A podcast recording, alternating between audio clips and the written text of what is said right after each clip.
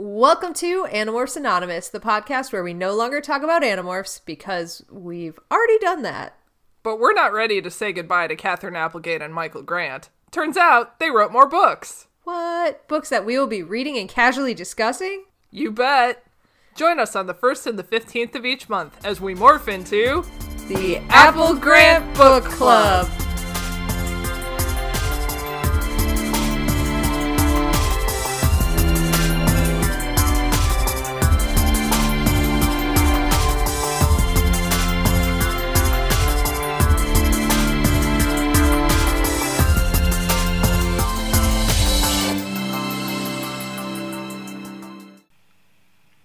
So, we live a very strange life.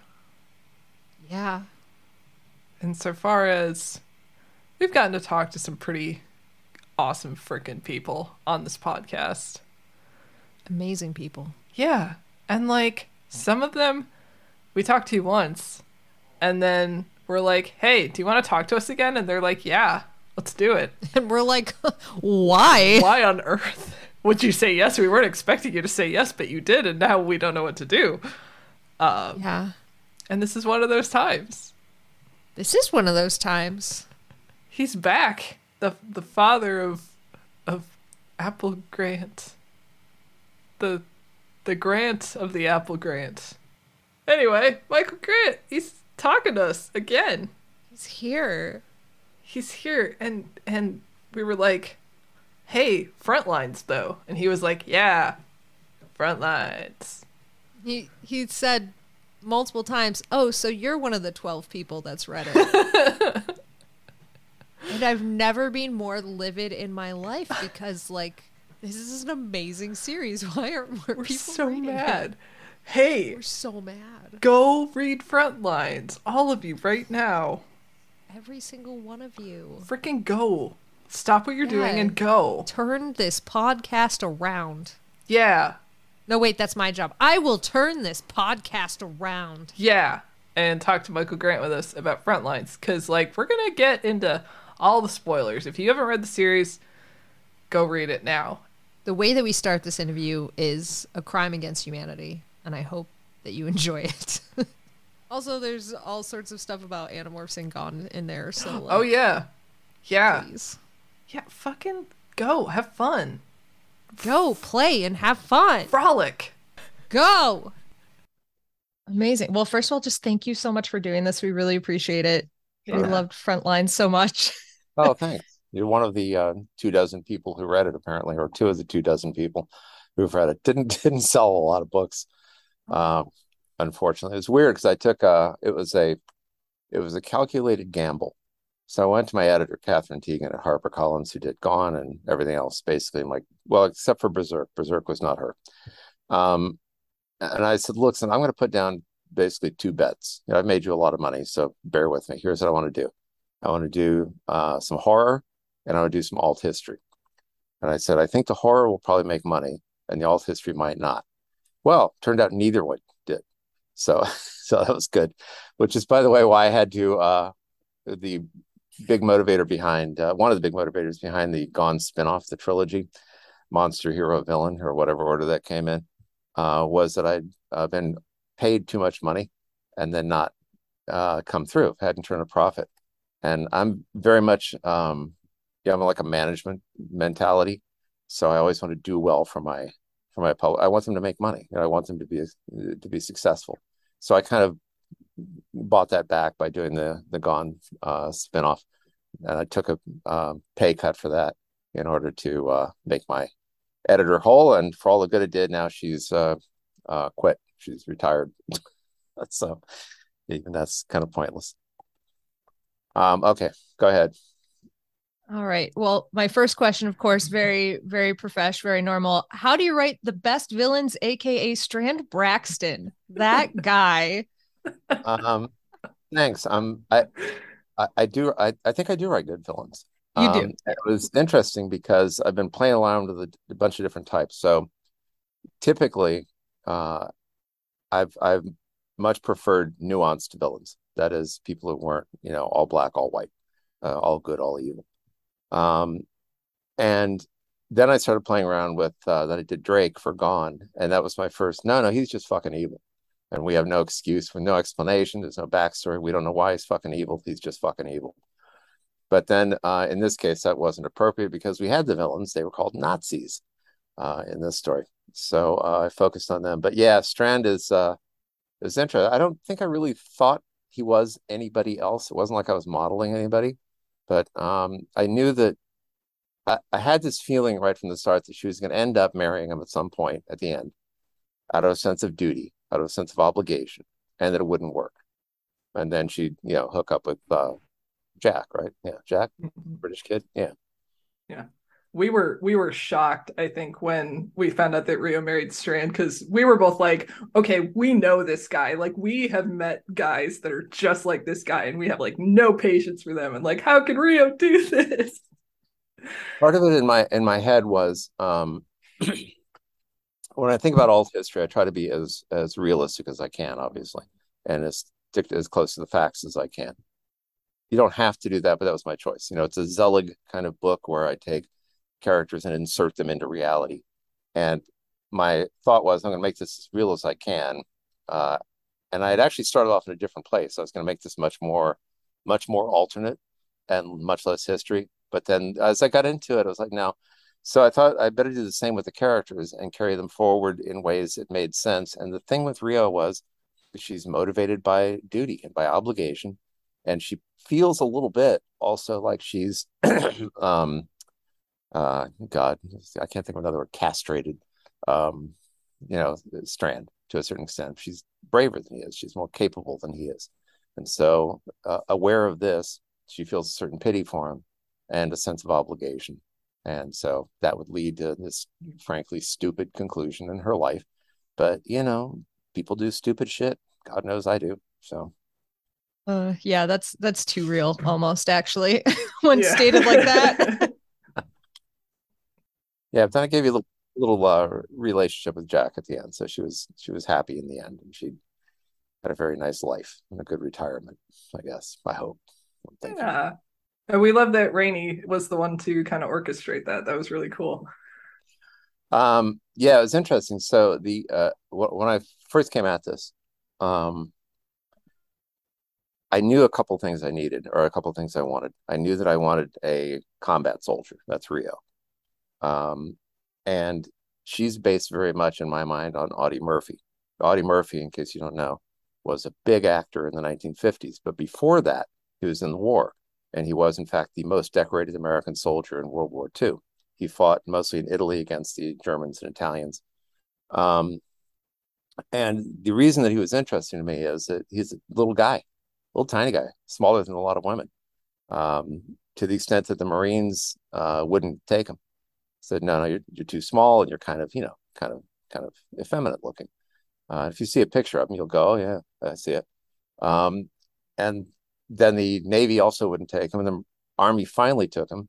But then his officers did everything they could to try to keep him out of combat, because again, he was a little guy, looked vulnerable uh, you know, not a big muscly guy. Well, apparently he was, you know, he had something going on because he walked away with the Congressional Medal of Honor and a Silver Star and every other fucking medal you can get, even from like France gave him medals. Everybody gave him medals. Uh, and then he went on, interestingly, to have a lot of PTSD, which he denied. And he pretended he didn't have it, despite the fact that for the rest of his life he lived with a, a gun under his pillow and had a tendency to wake up screaming in the night and still he laughed at other guys who um, had PTSD. The whole thing wasn't known at that point. So I, I knew I wanted that arc, the the I'm in the fucking fight arc. Um, then I wanted a medic because I just think they're lovely people. I mean, it's an it's an incredibly brave thing to do to go into a combat zone without a gun. I mean, at least with a gun, you're going to get shot, but you have this feeling I can shoot back. Well, what do you, what's she going to do? Throw gauze? You know, throw morphine syrettes at them. I mean, so I wanted to follow that. And I also wanted to get into the racial issues of uh, the American Army in World War II, which, as you know, was segregated. And the third one was Rio, uh, excuse me, was um. Um, and I had her because I wanted, to, I needed somebody to give me a broader perspective. So to be realistic to a combat soldier, a combat soldier has no fucking idea what's going on. You know, they they're they're in the fight They know that they're in a hole and they got a gun and it's cold. That's that's what a combat soldier does. Um, and much the same thing with a medic. They're in exactly the same situation. They're hip deep in alligators and they're worried about alligators, not worried about the grand scheme.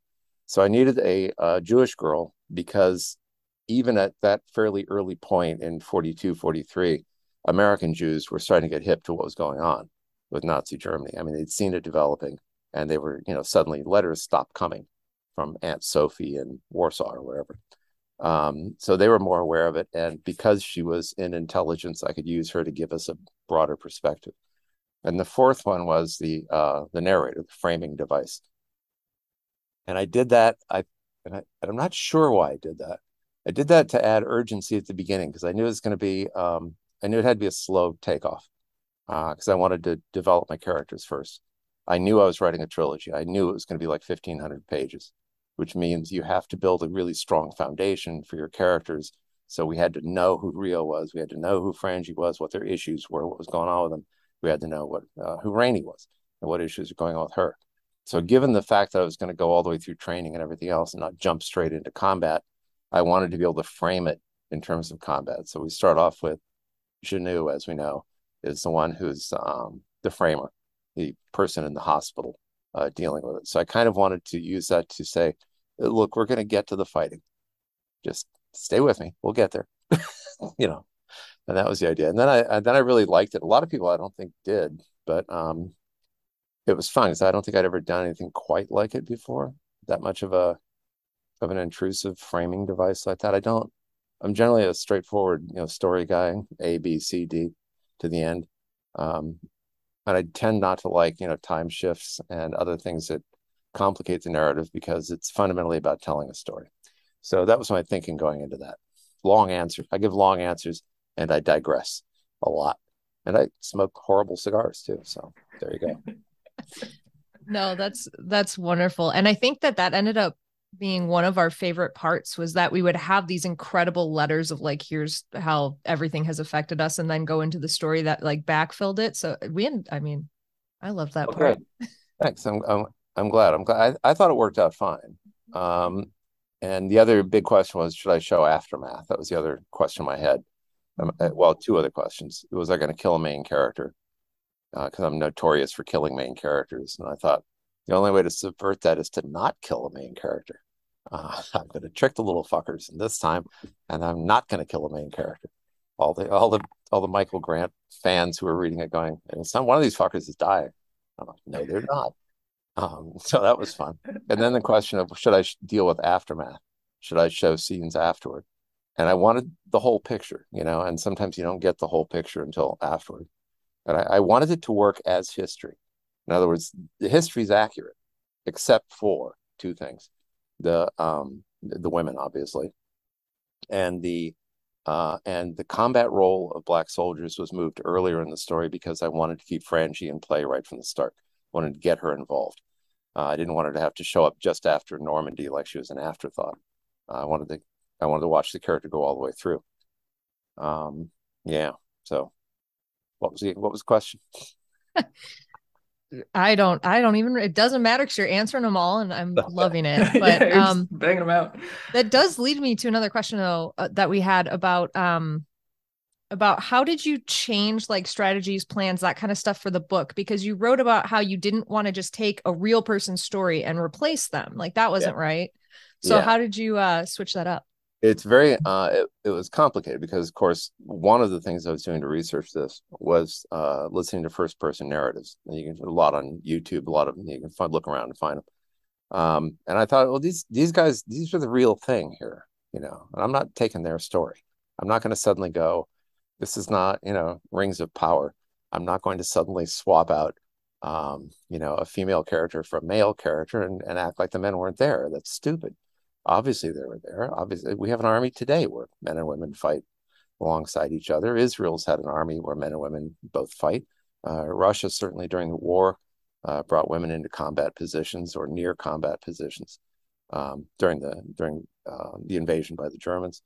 Um, so yeah, I wanted to. I, I guess that was my my thinking was I want to do the minimum violence of things, and I don't want to like say, oh, this is you know, this is the story of Sergeant so and so, because Sergeant so and so's got his own fucking story and he's got a right to it. He earned it. Uh, we're going to leave Sergeant so and so alone, but I'm going to stick. I might stick Rio right next to him, you know, and and pick up a little bit of the narrative, um, and try to catch the reality of that, the emotion of that. Um, yeah, that was, I guess, what I was thinking. I think that was the idea.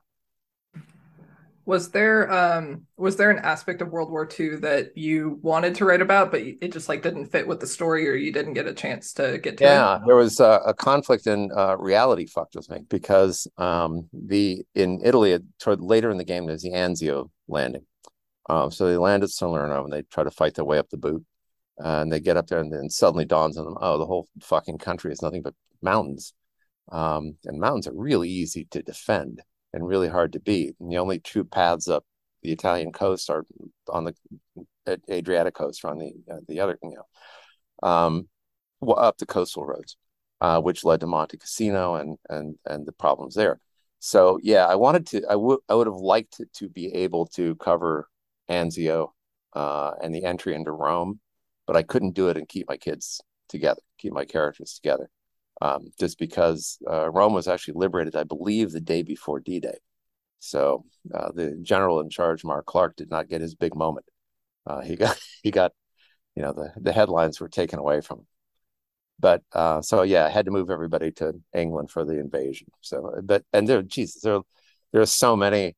I mean, you know, I could have I could have made this fifty characters and gone on forever, um, but that really wouldn't work. So yeah, that, that's that's what I had to miss. Okay. Well, now that you said you could have 50 characters, another question I had was um how did you focus it down to like the three main characters in the narrative and didn't want to mm-hmm. insert like Cat or Sergeant Mackey or like one of those perspectives as well? Uh, because it would have been too confusing. Um, in the end, you've got to you've got to set some kind of limits. Um, and oh, that that's Cat's actually a, an issue I had that I uh, wrestled with because you know she's gay, uh, and it's 1944. Um, and as you know, there were no gay people in 1944. They weren't invented till the 60s. Uh, so nobody knew what the nobody knew what that was. And I kept thinking, I wanted to get it in the narrative, but I couldn't figure out how to do it because I don't want to turn my characters into contemporary characters. I want them to be, you know, people in that space who might have been a little smarter than average, maybe maybe a little bit more enlightened than average, but if Kat had gone to Rio and said, um, "I'm a lesbian," Kat would have been out of the army ten seconds later. That's that's a fact. So I couldn't figure out how to do it. Um, I left hints. I, I, felt it was enough hints that people who were paying attention would go, "Oh, Kat's clearly clearly a lesbian." Um, so, but then I just put it, you know, I, I put a pin in it at the end in the aftermath and the after effects, uh, dealing with it there. So yeah, there were there were there's a lot of shit I missed that I would have liked to have done. Um, but on the other hand, I also stumbled into stuff that I didn't know was the thing, uh, like the uh, the section with uh, and Oradour sur Glane. Um, I hadn't known about that, and that's one of those things that you know I learned in the in the process of doing research. And I thought that's too fucking good. I got to do it. Uh, so I had to strain to get uh, uh, in position for that um, a little Easter egg that will matter to absolutely nobody but me. She landed um, on the coast of France in the town I used to live in, uh, Fouras, yeah, in Charente. Because uh, I went to school and when I was a little kid, my dad was army, so I went to school in uh, French school for uh, three years, I guess. Yeah, from 61 to 64, something like that. I remember being at school when uh, JFK was shot, and my little uh, my mes copains my French friends who come, hey, ton président est mort. Michel, il, il est tué, son, son, son président. Um, so it's like, great. Uh, that's so that's stuck in my memory. And the weird thing was outside the school. So the school is in uh, Rochefort, which is a town on the coast. actually there's several Rocheforts. This is the one that's in on the Bay of Biscay. Um, and my dad was stationed there, and I went to school there. And right outside the door to my to my school, there was a German bunker uh, this giant pile of concrete, kind of rounded edges, massive thing, which of course, you know, we all were desperate to get into. Um, but it was all blocked up, so we couldn't go play in the bunker. And then I went back, uh, visited a couple years ago, and I guess they'd finally chiseled that thing out of there. Um, and the school was now uh, uh, gender integrated because when I went there, it was all boys, all boys on one side, all girls on the other. It was a trip. I liked French school. They used to slap the shit out of me. It was fun. They would. They would come up behind you. This is so. This is so fucking old. And and France, you know, it's not even like 1960s in France. It's more like 1940s in the U.S. because they were just coming out of the war. It was still a poor country. Um, kids wore shorts to school largely because they couldn't afford long pants. I was one of the few who could because uh, we, you know, had an American uh, income. But um, but yeah, we'd uh, sit there, very discipline driven, very uh, test driven, which is great because I, I I can. There's no test I can't beat. I doesn't matter how ignorant I am, I can beat the tests. Um, so we'd have pens and uh, actual fucking fountain pens, dipping it in the inkwell, kind of thing, with lots of like curly Q letters and all this kind of shit. Um, we had our little chalkboards. We have a piece of chalk, write quick answers, you know, turn those around so the teacher can see them. But of course, the chalkboard is also where you, you know, fucked off, you know, drawing dicks and balls and, you know, airplanes and tanks and whatever. So the teacher would come up, and sneak up behind you while you're fucking around and just, uh, Michel, boom, boom, boom across the face.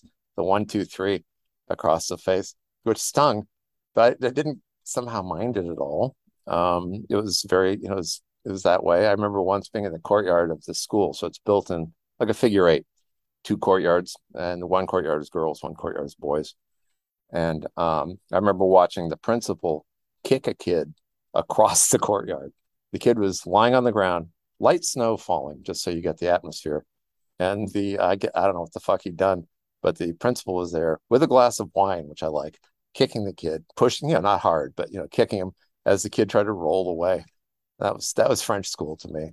At least, you know, this is out in the provinces, of course. So it's like the you know uh, the French version of Alabama. Uh, you know, kind of kind of backward. But yeah, I dug it. Then I came back to the American schools, and it was like they were my bitches because you know I'd already been through it, and they were like, you know, discipline was they'd go, Michael, go to the assistant principal and carry this note. And so it was big production. So we'd have to go there and yeah, yeah, you did this, you did that. Well, okay, today you're going to get six whacks with the paddle. So you bend over, you one, two, three, four, five, six, and you're out. Um, but it didn't worry me because I was used to getting the shit slapped out of me. I was, I was already, I was ready to go. they couldn't, couldn't get a hold of me at that point. Old, wow. I've had a, I've had a long life. I can't get over the principal with a glass of wine kicking the kid. That's it was really uh the other thing that was weird is they served us uh, lunch at our table. So we'd be at a table and the same, you know, lunch ladies you get in the States. But in this case, they come around like a big thing of soup and ladle out soup in your dish. And you had to finish it all because the next course is coming, the same plate. Boom, boom, boom. Eat that up. Pate. You have to make sure you bring your own bread. I don't know why, but you had to bring your own bread. And it was a thing because it's France. You don't, you know, you got to have your bread. Um, yeah, it was a, it was just a, a really weird kind of um, place with the out the outdoor urinals were the other thing that I wasn't crazy about because in the courtyard the uh, urinals made out of like black porcelain, so they're just and you know it gets cold in France, not Minnesota cold, but it gets cold uh, cold enough that by the end of the winter, there's about six inches of frozen piss all over the uh, urinals. So that was that was the other uh, my memory of that time was the stench of frozen piss. Good times, good times. Okay, what else you got? Oh, um, random question. Uh. In the obituary section, uh, Jenou left her fortune to her friend Alberto Diaz. Who is this? Oh. Pool boy. Uh, you know, okay. Jenou became a Jenou was a Beverly Hills girl by the end of it. You know, she'd become wealthy uh, writing books and probably selling screenplays and that kind of stuff. And she was never, you know, a settle down with one guy kind of kind of girl. Uh, so she had fun. So she was at that point, she's, you know, by the end of her life, she's wealthy. She's 75 or whatever. Um, and you know, he's a good pool boy. So now he's her husband, you know, that kind of, that kind of thing. That's simple as that it was mostly and it was mostly just for me. I was I thought it was funny. That was that's why. It's often my reason is I think it's funny. Uh, I love that. And that's just in that same sort of vein. One of my favorite ending parts of the book was just where um where Jenou and, and Rio were in the church together and like, you know, she kind of looked over and was flicking her off and everything under the table. Like that kind of stuff just got me. I loved it. Oh, good. I'm glad. I think, you know, um, I was I was raised a lot around soldiers. So um unlike there are very few people in this country now who have any experience of military service, and neither do I. I managed to stay the fuck out of it. But um, I was raised to a certain extent on literally on base, on various base and army posts, um, and certainly was in that milieu up until I was like 20 or so. I was still uh, still military dependent theoretically. I could still use military medical services. Um, yeah. As a matter of fact, I've gotten this is a digressive story, but uh, my first published thing. I was I happened to be in the Azores because my dad that was his last assignment in the army. He was captain of an ocean-going tugboat stationed in the Azores, which is like the best gig in the world. I mean, he literally he would walk down the beach in the morning from the house with a cup of coffee, walk down to the pier, take a look around. Yep, still here. And that was that was like his job for the day. You know, fill out some forms and shit. It was it was beautiful. Uh, and he was a warrant officer uh, at that point. He'd served two tours in Vietnam, and he was good at his job. So he got a very nice final posting. Anyway, I was there uh, when the Portuguese government fell, the fascist government of Portugal. Um, and the Azores has always been very close to the United States because there are actually more Azorians living in the U.S. than there are in the Azores. A lot of you know a lot of uh, Azorian diaspora, I suppose, into the states, especially up around Boston. So they wanted to become. They thought they had three choices: either stick with Portugal, which they saw was going socialist, and the Azores very conservative and religious, uh, or independence, which was frankly ludicrous because they don't have the economy for it, and they're 900 miles from Portugal and 2,000 miles from the U.S. Uh, you know, fishing only carries you so far. Uh, and the third was actually to become a U.S. dependency or even a state um, so this organization, the Front for the Liberation of the Azores, was formed, a clandestine group, which the Portuguese government took seriously, uh, which we could tell because they had parked a destroyer uh, in the bay, uh, and it wasn't there just for fun. It was like this big gray ship out there, and it was making a point. So we had to meet in secret. Um, and the first uh, clandestine meeting I set up, this is all through George the Crook, who was a bartender um, who catered to Americans. Uh, George the Crook hooked me up with the with the FLA, the FLA, and so I did. Uh, got it set up for a very secret interview. They didn't show up. I call and find out, dude, what happened? Oh, there was a soccer game on. So not exactly Che Guevara here, you know. Um, so I had another interview. Then I flew over to the Big Island, San Miguel, and interviewed the American consulate.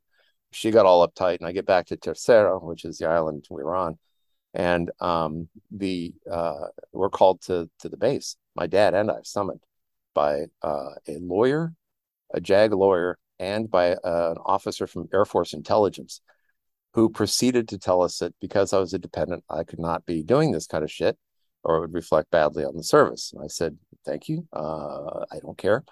Uh, and so they proceeded to try to threaten my dad, and go, you know, this could really fuck up your career.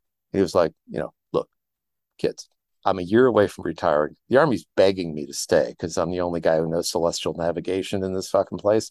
And I can teach trigonometry and all this kind of shit, which nobody else could do. But if you want to, it's too late to fuck up my career. So, to my great pleasure, they said, you know, you need to control your son. Uh, and he said, I've never been able to before. I don't know why I should be able to now. So I had to, I wrote this article. I smuggled it off the island because if it went through the post office, they can interdict it. I gave it to a passenger flying back. He mailed it, and it made it into the Christian Science Monitor, which in those days was actually a fairly serious newspaper, especially in areas of foreign policy. So that was it. And then for the next, uh, that was 19. And then for the next uh, 15 years, I made no effort whatsoever to write anything ever again. I was 34 when I started writing again. Just, you know, but then it's it's been an odd life. That's, so that's incredible. That, that, wasn't a, that wasn't an answer to anything. It was just a, a sheer digression for no good reason. That was brilliant. So I had a question about um, some of the letters home. Specifically, I think it was the first batch um, where you know, Rio has like a couple things that are redacted, and Brainy has like one thing that's redacted, and Frangie has like most of her letter redacted. Um, so some of these I could kind of uh, like just off not knowing anything about war. Like some of these I can see like okay, you don't want to give like the location of like where you're stationed, whatever. But um, how how did you uh decide, what, what to, yeah exactly. It was actually um here's here's my thinking. First of all Rainy's uh hipper to the general scheme of things. She knows what's going to be redacted so she has fewer redactions because she's smart enough. She knows how to get around it. Frangie's more emotional uh, and more direct and she's got a more emotional issue going on with her family. She's also black so my guess was that her letters would be more closely scrutinized and then rio somewhere in the middle um, but a lot of times the the censorship was often uh, hard to explain. You know, in other words, this is this isn't you know some uh, brain trust of guys sitting around going, "What should we censor?" It's a bunch of corporals sitting at a you know sitting at typewriters with you know some sheet of guidance, and you know they, they don't they don't know, so they're doing their best, and you know, and and that's the way it was. Yeah. So it doesn't necessarily, it literally, deliberately did not necessarily make sense. Did not know that. Thank you. Sure. Um, all right. Was did you always think this was going to be a World War II story? Did you ever consider writing like other wars or other stories of women in war? Uh, I always meant it to be a World War II story, but I also thought I might write it in a purely allegorical way. In other words, uh, kind of an alternate universe version of it, which is why some of the personal names are odd, because I had deliberately set it into a slightly off universe. Uh, but then I kind of liked the names, so I kept some of the names anyway um, which you know, and then uh, and my excuse to myself was, well, they'll be easy to Google later on. Um, but yeah, um, well, World War II because it was a specific book. My father-in-law actually given me. Um, shit, now I'm not going to remember the guy. Uh, he wrote a three-book um, history of World War II, and it'll come to me later. But um, I was like, I already know all this stuff, and then I started reading the book. I'm like, oh, I don't know all this stuff and there were these neat little stories. Like there's a, a story i think i included in the book in the first book where uh, some american officers landed in north africa ahead of the main body and they're trying to get a hold of the french the the um, you know the not the non-free french the vichy french and get them to you know surrender peaceably and not make a thing. And so the scene where they're driving down a road and there's a man standing in the road with a rock and it's and he literally it's a symbolic barricade, which I just thought that's so fucking French. Uh, I got to include that, and what a and just what a great story, you know. So yeah, so you, you find stuff like that, and then kind of strain to to find ways to get it into the into the story. That's awesome. Like we when we were reading this, we were definitely like seeing all of the the research that you put into it and how seamlessly you wove that with kind of like the the thing that you and Katherine do really well, which is to, you know, take characters and just put them through the hell of war and see what comes sure. out the other side. So do horrible, horrible things to my characters. Yeah. I know. It's a tough job being one of my characters. Horrible shit gonna happen to you, almost certainly. But yeah, it was a uh, I did a lot of uh for me, a lot of research. So I read that guy's series and I read a bunch of other. So I can't keep track of the names. I read a lot of books. Uh watched a lot of videos, watched a lot of documentaries, and then I was able to go to most of the locations, uh, with the exception being Northern Africa, uh, which at that time uh, was under a, a, terrorist threat in the in the place that I wanted to go to, uh, down to Kasserine. I didn't really care about being in Tunis. That's that's fine. It would have been a fun trip, but it wouldn't have done anything. And down where Kasserine is, which is further into the country side, it was like a fairly serious risk at that point of terrorism and I thought, yeah, I don't really care that much. Um, I'm not gonna, I'm not gonna die for this shit. Jesus. So I'm, you know, I did the best I could with with what I had. But yeah, I did things like I went uh, crawl under tanks, you know, in museums because I wanted to know if if you're a soldier and a tank rolls over you, what's that look like? And touching stuff. And I don't know if it if it comes across in right. I, I think it might in some way, but there's something about uh, there's a big fucking tank in the British War Museum just sitting there in the middle of everything. And until you're up next to them, you don't you don't understand what monstrous, terrifying things these are. If you're a guy walking by on foot, you know, and you and you bang on it and there's no sound really because the armor's that goddamn thick. You know, there's no, it's not bing, ding, ding. It's thud. Um, and uh, same thing with uh, planes. You know, I went, I did a lot of, um, even though we didn't do a lot of airplane work, so to speak. Um, did uh, there was a, a barracks that I wanted to go to, but I got pictures of it, so it's good enough. It was in Georgia or something like that. The um, I'll tell you an Easter egg that's a little um, embarrassing, or not embarrassing, but a little odd in retrospect. The the camps that they train at, Camp Maron and Camp Zucchelli, Marc Maron, comedian, and Louis C.K., also comedian. So that was my little uh little not little thing that I was like, at literally nobody's ever going to get this. but you know, those are my favorite kind of Easter eggs, the ones where no one's going to get it. Uh, the whole thing with and gone with uh, uh, with Zil and his crew, and each of the characters is vaguely inspired by the inner circle of the Nazis, um, and sometimes the name, and sometimes in some really attenuated way that made no sense to anybody ever. Uh, literally, nobody has ever said, you know, when you say Hank, that's in German, that's Heinrich. And isn't he a little bit like Heinrich Himmler? N- literally nobody. Um, so, you know, but it amuses me, you know, keeps me, keeps me entertained for the moment. Oh man. Well, now when we get to Gone, this is to haunt me and I'm to be looking up every single one. Well, that was, that was the main one. It was like, literally nobody's to get this, but okay, fuck it. You know, I don't care. The, oh, the one that, if you were a real history buff, you might have gotten is Lance because Lance, in the context of that group, was the normie. He seemed normal. He was nice looking guy. He wasn't, you know, socially ostracized or anything, unlike the rest of them. Well, there's a in the uh, Nazi Empire, there was, uh, of course, Albert Speer, who was the exactly that for Hitler. He was the he was in society. People knew him. He was an accomplished architect. Uh, gave his credibility to Hitler, and of course, Albert Speer, the word for spear, which uh, in English would be Lance. So yeah, that it's just and I, I I would like waste a morning just fucking around with that, just trying to come up with with that kind of shit. That's very cool though. I like that. um so I had no idea that you traveled to like all of these like or a ton of these places to do research. Like I Yeah. just, now I just want to know cool stories from that. Um, well, the first big one was uh, Sicily, and I had never been to Sicily before. Um, and I just I just wanted to go like be on the beach and go, okay, I'm on the beach. What what am I seeing? Um, and then follow it through. Now, unfortunately, uh, people have been building stuff since then. Um, they haven't left everything exactly intact, but still, you get a there's there's a it's hard to dis it's hard to describe what it does for you, but it every writer I've ever known who does research on this kind of stuff goes, it it does. It somehow sinks in, it, and it, it kind of comes across on the page. So, like much later, I went to uh, Luxembourg.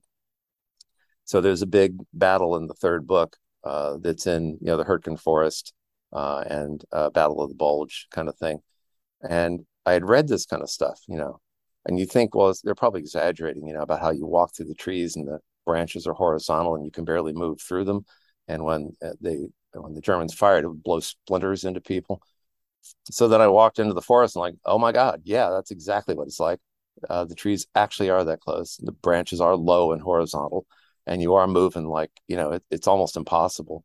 And you get that feeling, and somehow the uh, the experience of walking up a hill, you know, gets you realize, oh, this that's how this works. You stumble, you grab. What if I'm grabbing a tree to hold myself up? Where's my gun? Am I am I able to carry my my rifle? How much weight am I carrying? How much do I have to lean into this? How hard is it to get through the trees? Uh, if I dig in this dirt, what's this dirt feel like? So all that kind of uh, little detail uh, stuff. Plus, you know, it's tax deductible, and I got to travel, so that was fun.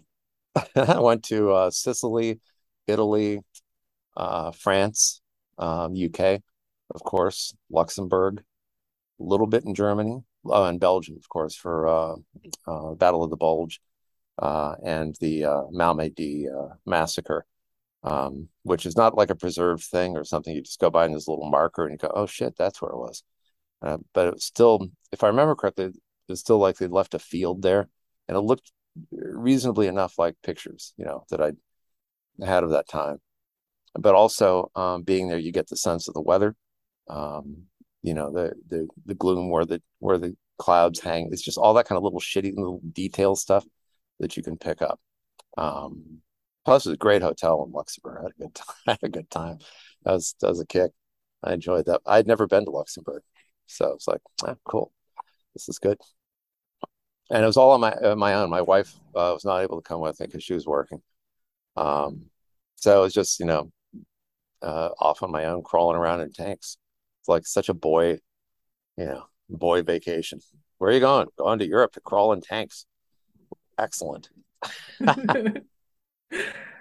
um visiting some of these places particularly like like that field and um i think you did you go to one of the the camps um uh, yeah i went to uh uh went to uh dachau uh mm-hmm. and saw the famous uh arbeit macht frei work makes freedom um thing but it's not there's not a lot there. What there are now is uh, you can see on the ground the the um concrete um, pad or the concrete foundation below various different um, you know barracks but it's pretty much torn down and it was freezing cold when i was there. Um, so we went around there wasn't a lot to see but it was more like i felt like i should. So it didn't really inform me but it um, you know and also i'm jewish you know arguably not religious at all but my mother's jewish and so i thought you know, it's like one of those things you do you go to you go to dachau um, and uh, managed to get that into the into the story. And all that, that's all true. The, the Dachau train, the famous Dachau train at that point, that's that's all completely accurate. Um, whether or not American soldiers carried out acts of uh, impetuous revenge, um, yeah, there were there were. I think that was I think that happened a lot or a fair amount, um, and uh, mostly covered up. There were attempts to charge, I think, a couple of American soldiers under those circumstances. Um, and I forget, I think it was Eisenhower was actually pushing for it. If I'm, if I'm, and don't quote me on that because it's been a while since I did this research. Uh, he was pushing for actual, uh, you know, taking action against these these people. And I was like, you got to be kidding me. There's not there's not a jury on earth, not even a military jury that's ever going to find you guilty for that. And I went, oh, and I went to Oradour, was a fucking heavy place. Heavy place.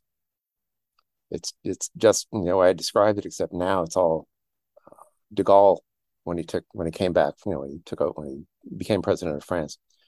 Uh, they wanted to rebuild Oradour, and he said, "No, no, keep it. Build another town next to it, but keep this." Which I thought French uh, sensibility for history. I appreciate that, but a dark fucking place in its own way darker than Dachau, even though you know what happened at Dachau. It's just in Oradour, it's like right, it's like right there. You have a little signs. Sorry. It's, it stuck with me. Yeah. Well, I'm just us reading those parts was really, really rough. So yeah, um, when you're when you're looking at the church that people were burned alive in, it's mm-hmm. you know That'll get you. Okay, but enough of that. Of that. Yeah. But you know, it's the wrong town too. Yes, yeah. was another Oradour. They were supposed to exterminate. Supposed to. So fucking bad.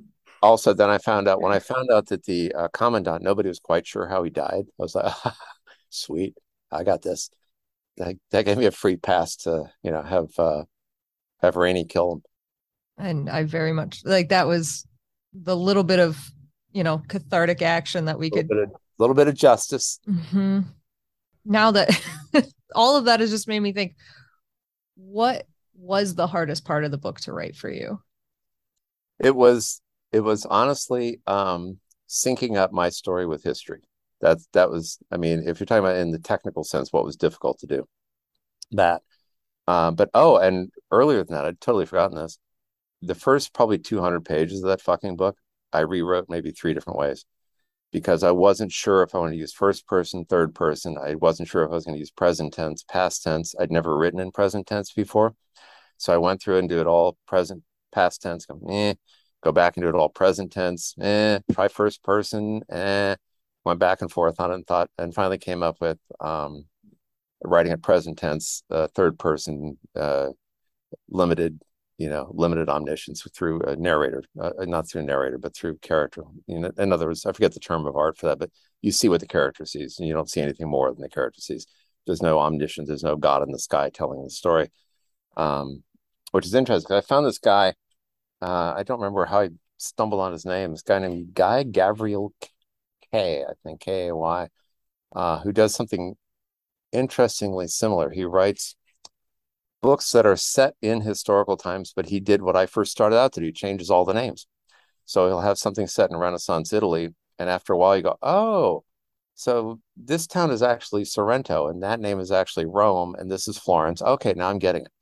So he did it that way, uh, but he also used a God's eye view narrator, which I'd never done before, and um, felt awkward to me, and it felt a little old fashioned maybe. Um, so I wanted, so I decided on present tense, which was just a, a, a horrible mess because I kept having to change shit. My natural default is past tense, uh, third person, or past tense, first person. But I'd never written present tense, so I kept having to go back through things. Oh, God damn it! No, not was is, you know, all the way through. So that was so the technical issues were the timing, uh, and then my own questions about person and and voice um, and then I knew that it was slow, and I knew uh, I'm going to open up Goodreads. The first thing I'm going to get from people is slow opening, uh, which is where I came up with the framing device. Uh, okay, at least promise them that we are going to have a war here eventually.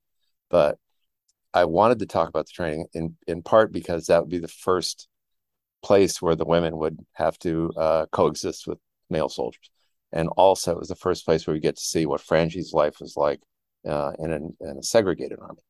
So i wanted i wanted that and i wanted also to build the characters. Uh, i don't i hate these uh, unearned uh, characters you know these characters who just suddenly they're great. And you, you're like why are you great? How'd you get great? Okay well i wanted to see how we got great.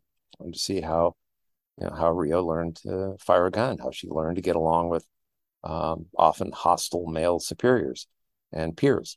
So yeah it was it was i so none of that was it was honest to god i think it's my best work. It's the thing i'm proudest of having written. Uh, it's certainly not the most popular but it was uh, not hard in the sense that you know i was struggling every day because I, I, very seldom struggle uh, in writing.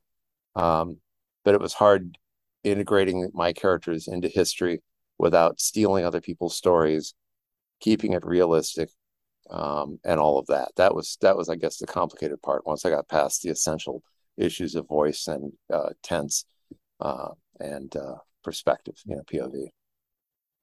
The fun part was the aftermath. That was actually fun. The uh, obituaries. I hit upon that idea at the last minute because you see so many of those, and I thought, you know, you you see these people. Or I used to. You don't see them anymore, but you see them with Vietnam people uh, in later generations where they go around and you go, this seems like an average schmo you know, working at a store somewhere, and you go, "Oh my god, you know, this guy was a fucking hero. We should we should acknowledge that." And I wanted to get into it, and also it was a place where I could say the cat was a lesbian, make make clear in the after effect in the aftermath, and the aftermath is a big part of it. I didn't want it to be like Frangie came home and all the problems are solved.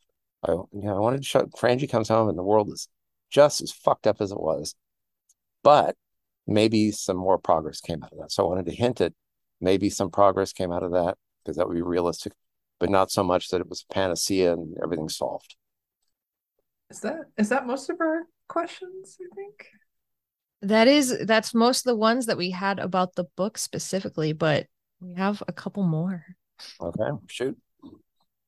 Oh, I was just gonna say, what are you working on now, if you can say? Well, mostly we're um, pitching the um, TV series, and that has involved a bunch of little things like writing scripts and mostly writing what are called decks, presentation decks, and writing uh, letters back and forth and emails back and forth and pitches. We've done a lot of pitches, which you know, mm, I'm I'm having very mixed feelings about dealing with um, these people. And when I say these people, I mean I don't know if you can see this. this is where I, this is actually my workplace. I work outside most of the time. It's my hideous mass of half smoked cigars. Over there is uh, down there. I because it's California. I got a pool. Uh, but over there where you can't see it is the Hollywood sign. So dealing with those people. Um, and I'm finding it uh, frustrating and kind of pointless. And honest to God, if if it weren't for the fans nagging me to uh, do this, I would have probably quit. To be to be perfectly honest with you, because I'm not good at um, putting up a lot of bullshit. And uh, and it's not like anybody is. There's nobody like. It's not that cliche of. Uh, it's an old Frankie Muniz picture where um, the uh, Hollywood exec it turns green or something at some point. You know, I don't know. In any case, he's uh, you know they're all these kind of cliche like wearing medallions and you know, going, hey baby. It's not that. The people I've, I've dealt with are always they're often very well informed, very smart. Um, they know what they want. So it's not that kind of a, an experience. It's more like, Jesus Christ, is there no end to this?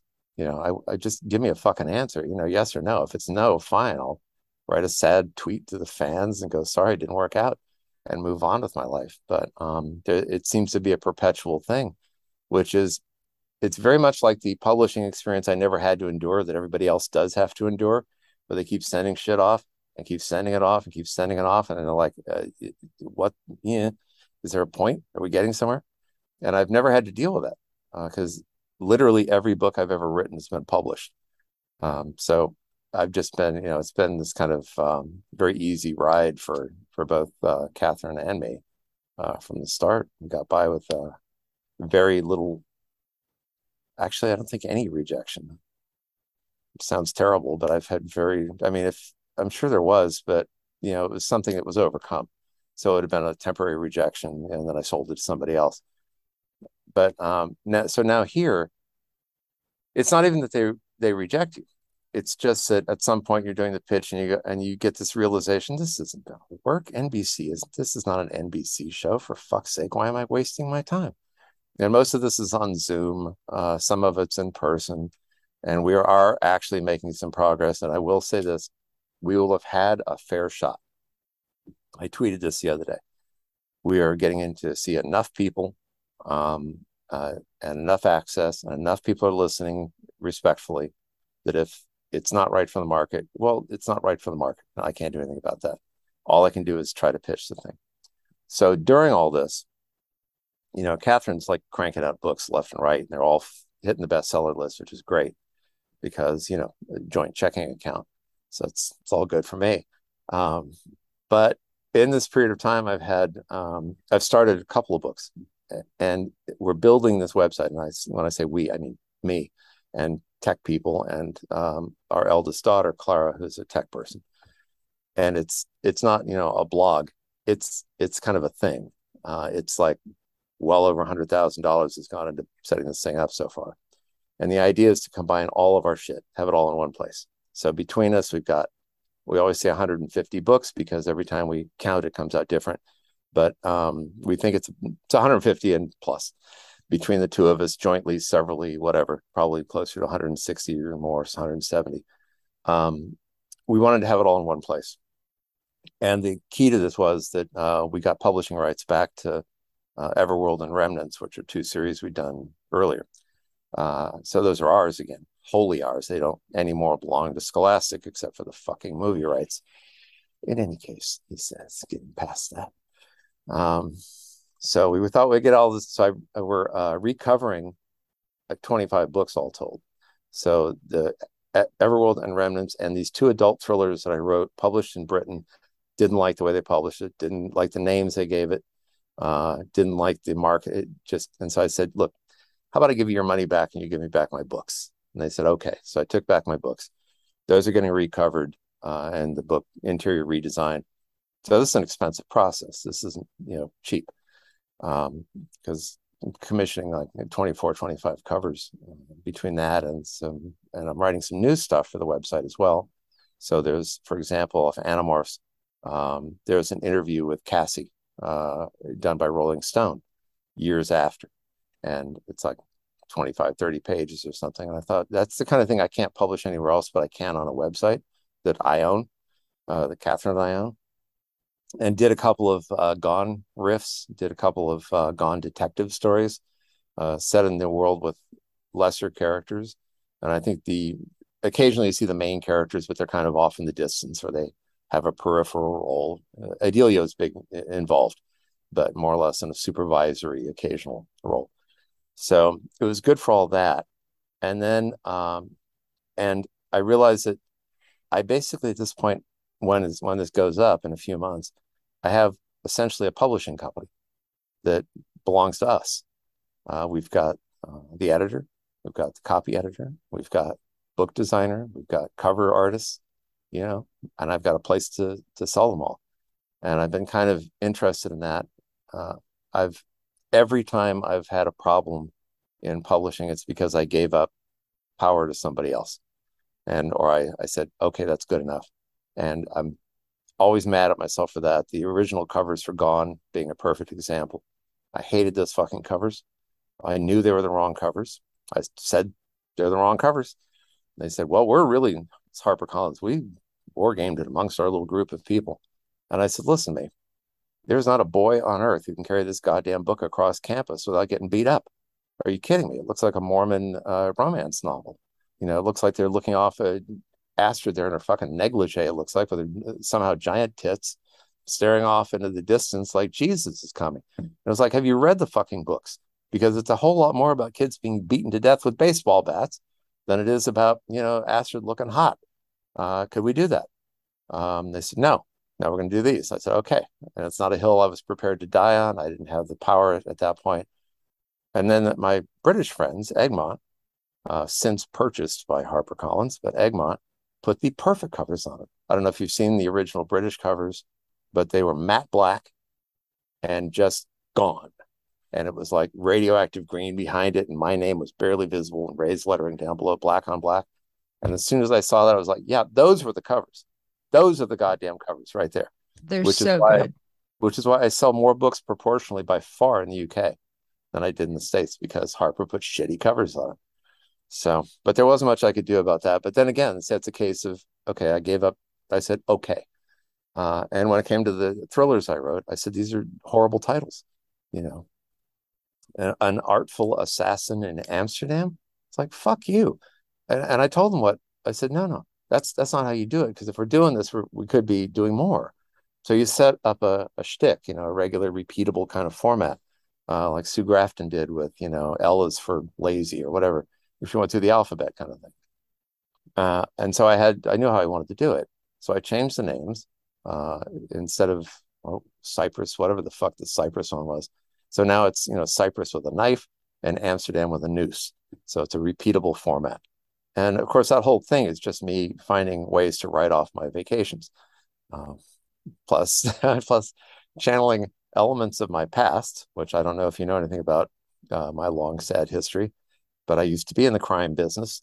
So uh, I went to Amsterdam. Uh, that particular one, the first one, Cyprus, is not a not a caper, but the other one's a caper. And uh, I wanted to figure out how to rob the Rijksmuseum. So I spent like a week in uh, Amsterdam, going to the Rijksmuseum every day, looking, spending way too much time looking at security cameras, you know, and that kind of stuff, and security doors and measuring steps. How the hell nobody jumped out of uh, out of there as security? because you know they're obviously watching. Who's this idiot? Look, this is a fat American walking around doing this shit. Um, so I, I was able to work that all out, and I was really proud of myself because um, I don't know if you know the problem with art theft. The problem with art theft is not stealing the shit. Stealing it is easy. Most of your art thefts are guy pulls up in a car, whips out a you know in a van, brings out a ladder, puts it up against the wall, bang bang on the window, grab the thing and run. It's over in five minutes. It's not sophisticated. It's not you know, it's not Tom Cruise coming down on a fucking wire. Um, it's you know, it's it's that. The problem is you can't sell it. So you know, let's say I successfully steal the Mona Lisa. Now what? Hi, I've got the Mona Lisa for sale.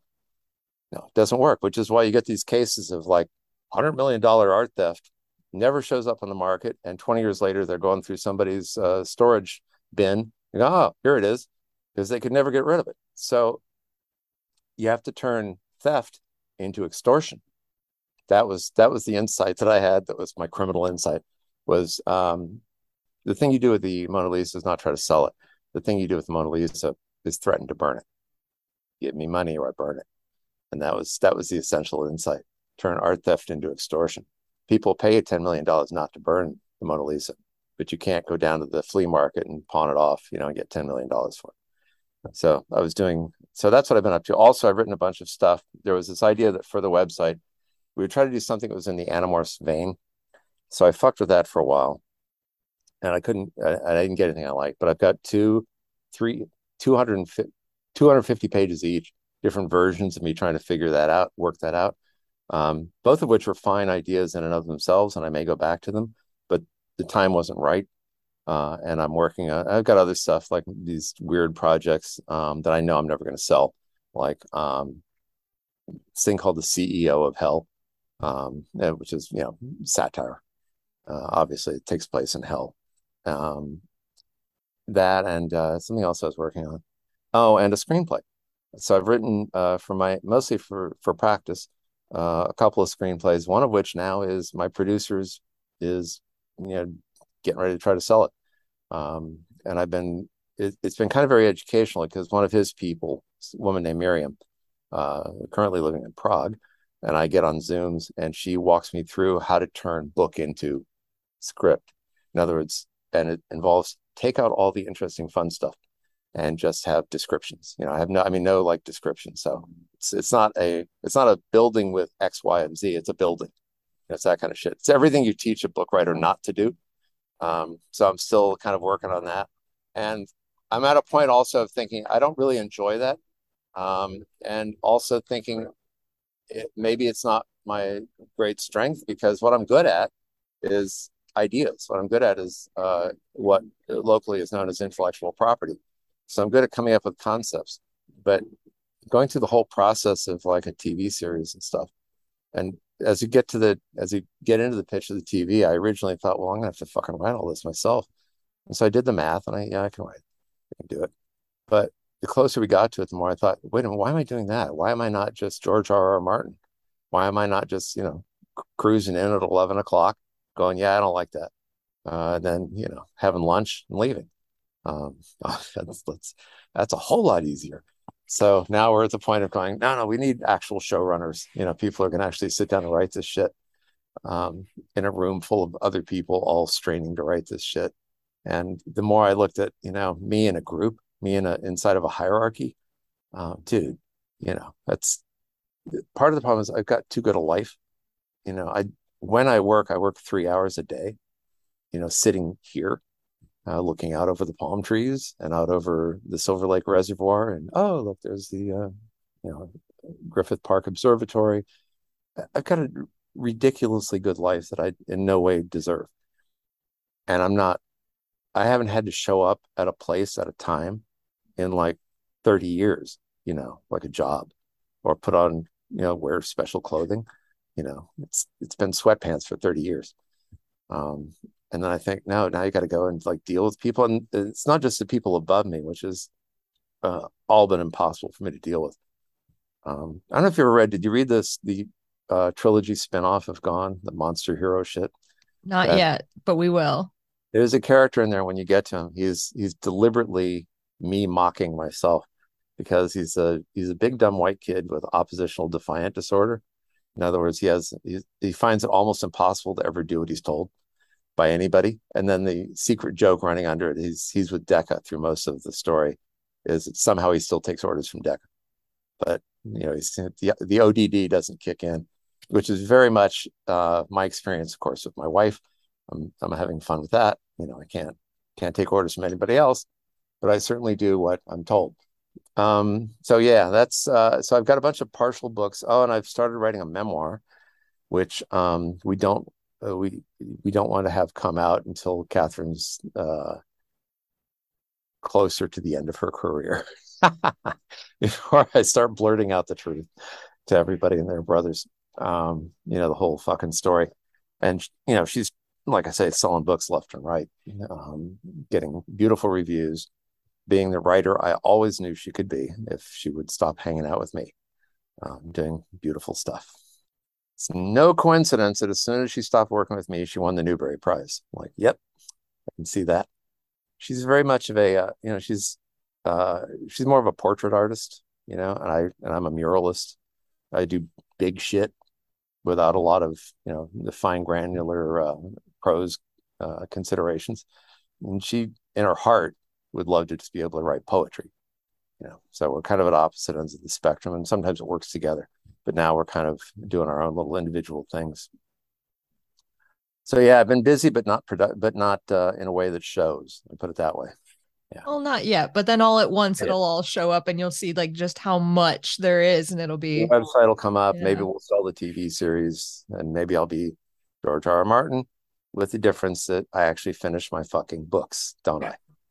Yeah, just just, just saying, just saying. Ten fucking years to write that. Fun. Are you kidding me? Don't tell me you're still. You're not working on it, George. Don't lie to me and tell me you're working on it. You're not working on it. You've gone Hollywood. It's a hell of a lot easier to cruise onto the lot, have everybody kiss your ass, and go to a meeting and sound, you know, and sound, uh, you know, important than it is to sit down there and grind through what for him would be some 700 goddamn page book. I mean, I get it, believe me. You know, I could, I totally understand it. Writing is a very solitary thing. You know, you're not, you're not in meetings. People aren't kissing your ass. There aren't like, you know, attractive people around you uh, looking up to you with adoring eyes. You're sitting there in your fucking chair with your laptop or, you know, whatever you write on and it goes on day after day after day. And in his case, you know, apparently 10 years. But yeah, uh, one of the, part of our pitch is we actually have the thing. The thing is done, and the thing worked. Okay, it worked all the way through. The last book was good. First book was good. It all worked. Um, you don't have to like pretend to be able to carry on the story on your own and come out with the disaster that was the end of uh, Game of Thrones. And by the way, it wasn't just season eight.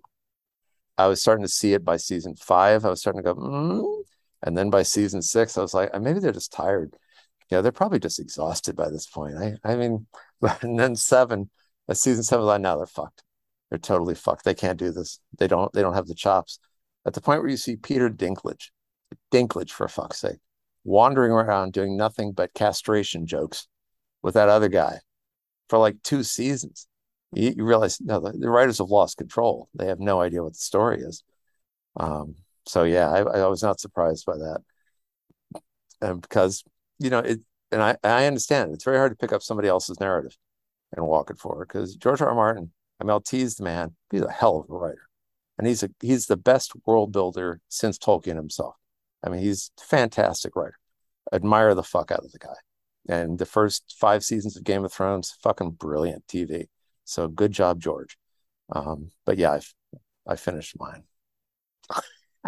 That note, is there any other media that you're currently watching or reading that you would recommend? Oh yeah, well I watch a lot of TV. I read I watch a lot more TV than I read books. Um, I love Barry. Have you watched Barry with Bill Hader? Great show. I haven't. It keeps getting recommended though. Gotta watch Barry. Gotta watch. There's this weird show. I think it's been renewed and I believe it's network. I think it might actually be like CBS or something or NBC called um, uh, "We Are Lady Parts." Have you seen that? Okay, here's the premise, and this is one of the reasons I admire this thing so much. The premise is it's in England. It's an all-female, all-Muslim punk band, and I just imagine the pitch and the people going, "What?" and and you think this can't possibly work. And then you watch it, it's brilliant. It's great. Um, it's a really neat show and a really you know different di- you know you're seeing something you haven't seen before. And an impossible premise. Derry Girls. Um, the first episode of Derry Girls i would recommend to anybody just as you want to see how to delineate character in an incredibly brief period of time i mean you come out of that first episode and you know like nine people by the end of season two, by the end of episode two, you know 15 people and you know them all really well. That's the amazing thing. I mean, to the point where you know what you can guess the next the, the reaction to the next event. Um, so yeah, I'm a big fan of that. I thought the latest Star Trek thing was not bad. Um, the newest one, the uh, Bold New World, whatever the hell they called it, uh, was not bad. Uh, I've got a hate on for Rings of Power. I got to admit, like a lot of people. And I kept, you know, the funny thing is, I always knew it was going to go wrong. Uh, you'd see all these assholes on YouTube going, you know, Black Elf, Black Dwarf, the fuck. It's like, dude, it's not going to be your problem. Your problem is going to be that the writers aren't going to know how to write this because there's no book. There's, you know, there's appendices and the Silmarillion, which is more or less a collection of vaguely interrelated stories. And so you get to the show, it's like, oh yeah, there's no fucking story. And they don't know what to do with character.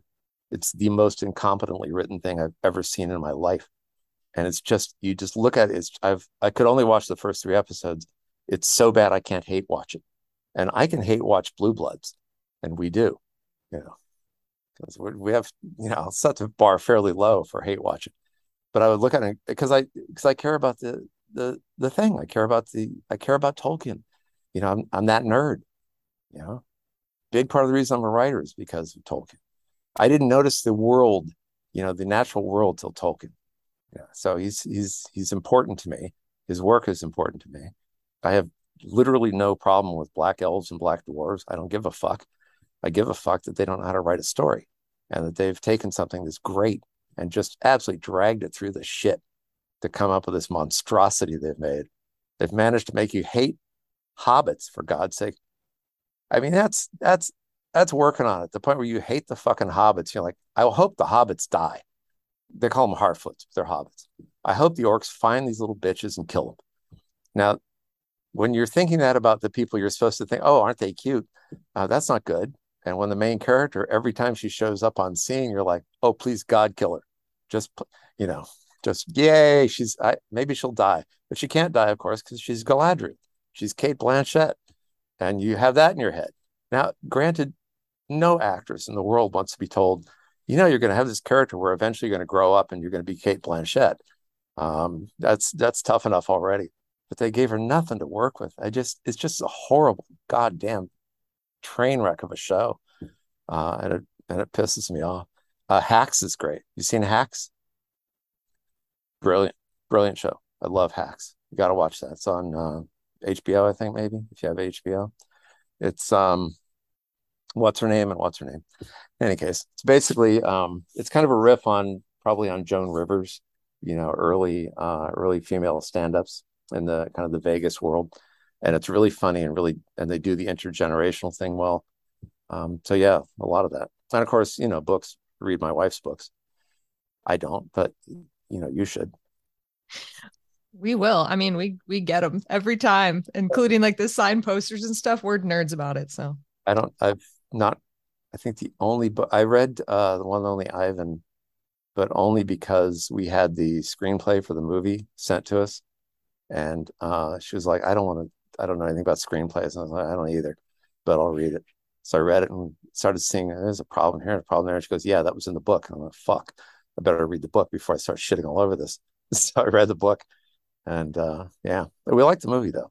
Have you seen the movie, the one and only Ivan movie? I it's haven't on, yet. On Disney Plus.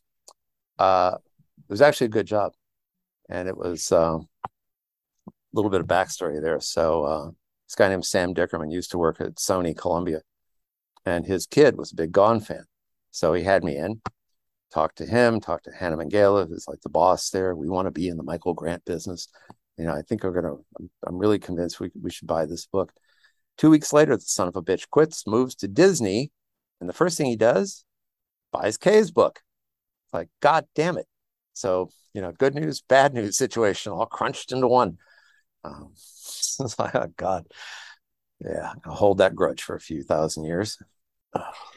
It could have been worse. Could have been a different book. yeah, that's that's right. And, and, in any case, I always knew Gone should not be a movie.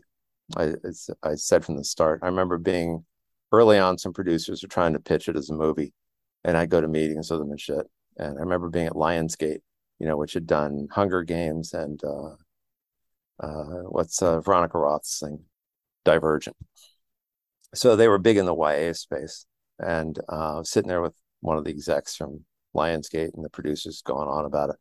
And about halfway through, he leans over to me with paper and goes, This is TV, isn't it? Yes.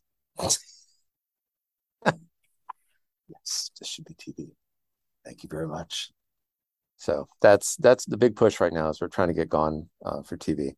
We have lost control, never had control over Animorphs. We can't. We've done everything we can to try to save that.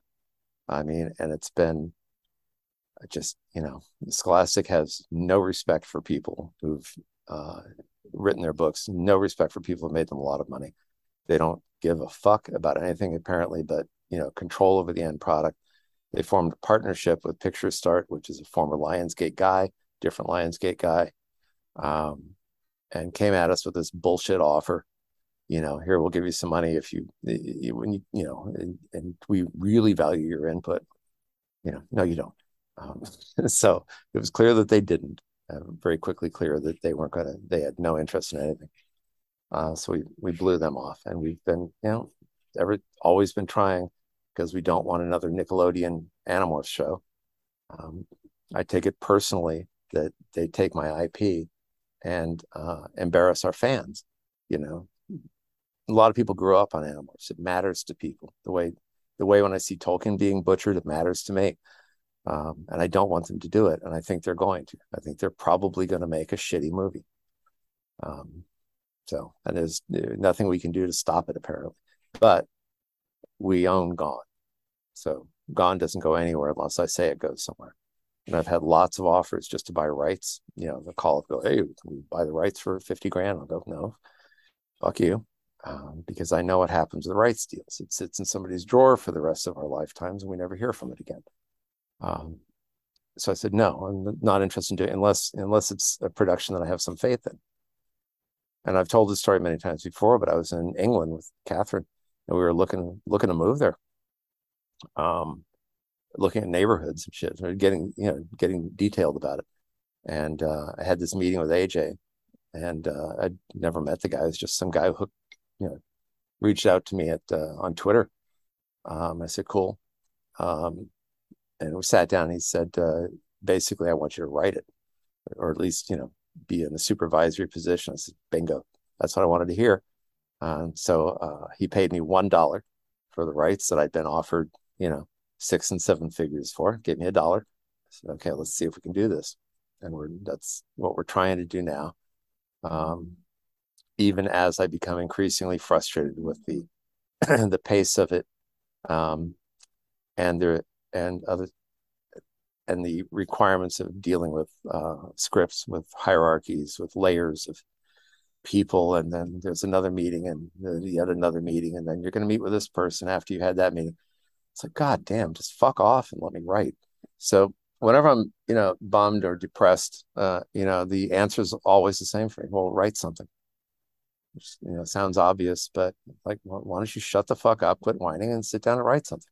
It's like, okay, I'll write something. So um, I've got a couple projects, like like I say, partway done, um, and uh, a couple of things that'll probably never see the light of day, but I'll put them up on the website for the hell of it. Um, and then I'll see. And I've got this idea for a framing that I can do because I have I've I tend to write in series, as as you will have noticed. Um, and I, like I said, I'm a muralist. I write big canvas.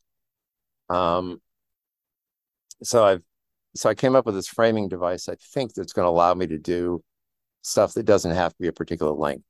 Because when you think of an idea, so when I thought of um, Gone, for example, or when Katherine and I thought of Animorphs, um, you get a sense of how big it is. Like how how far can I stretch this out? It never occurred to us we are going to get 63 books out of Animorphs, but okay, we knew it. We knew it had it had a plot engine. You know, it was built in. Uh, it was based very much in our minds on this old TV show called Combat, uh, which was uh, these guys, black and white. These guys uh, post Normandy, they're a platoon in France fighting Nazis and every week they go out and have another little battle or a little thing they had to do. And I thought that's what we want to do. We want to do like a it's a platoon because that's what it is. It's these five, you know, it's these kids and this dude, this alien. Um, and they're a platoon, a small group fighting battles every.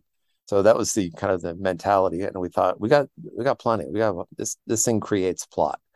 As long as I can, you know, look at it and think, what is this character? What horrible shit's going to happen in this next book? Then you've got a story, right? and that was the idea behind animals So you know, we'd like scour um, Star Trek and other shit for for ideas sometimes um, when we started getting desperate toward the end. But um, yeah, and the same thing with Gone. When I sat down and got how much, how big is this? And I thought it's either five books or seven books. I don't want to do seven books because that felt like lèse-majesté against uh, Rowling. Like she'd done seven books, and I I didn't want to look like I was trying to be, you know, J.K. Rowling. So I said six. Six seems, seems right. Probably should have been five, but I can do six. I can get six out of it healthily. So you get that feeling about it. But sometimes you get an idea. It's like this is a neat idea. This isn't a series idea. This isn't a 500 page idea. This is a 75 page idea. And so I'm looking for a, a way to frame that and use that. And it's one of the things that I love about setting up the website is I don't have to go to a publisher and go, it's only 75 pages long. You know, they're going to go, yeah, that's that's not what we do. It's not what anybody does. So, but I like that part of it. I like the IP creation. I like the ideas. I like the creating the, the setting more than anything else. The the world building is my thing. Um, then you know you put characters in it, and then you explore all the angles that you can get out of the out of the premise. Um, that's been my general approach. So I needed to find a way to write things that are not quite that expansive. So that's it's a long, complicated answer. But that's that's kind of what I'm doing now. Doing that, hopefully, and hopefully the TV series. So we'll see. Yeah, we're crossing our fingers for you, and we're really yes. excited for this website. Hopefully, it'll be up. I keep saying it'll be up in a month, eh, but like so many complicated projects. I mean, the Zoom that I've got to do now appears that it's at one o'clock, not eleven thirty. But the Zoom I have to do is that's that's what it is. Uh, thankfully, I've got um, the person actually running the show is Tonya Martin, who some people will remember as the editor for Animorphs. And the reason that Animorphs was great was that Tanya gave us zero shit about anything. So, like, we do the David trilogy and going, oh, God, somebody's going to stop us. And, like, nobody stopped us. Okay, then we'll do it. And still to this day, I love the fact that still there's like some guy will be 38 years old and come up and go, David. I go, I know, sorry. it's like, man, you fucked up my head. I know, we know, we know we did. Sorry. Uh, that's that's it. Fucked up your head. But no, Tonya's the reason that works. And the other party was um, I keep getting my daughter's texting me in the middle of all this, of course. I need a quick answer on this. Fuck off. Speaking of her, she's the other big element of it because this is uh this is Clara who you know you're looking old Animorphs things dedicated to Jake. Jake is now Clara. Uh, she's lost none of her uh, technological capability. So uh, we talked to these people in Canada who are building the website for us, and Tonya and me, you know, we're liberal arts people. We don't know anything, and they would tell us stuff. We go, mm, "Hey, sounds good."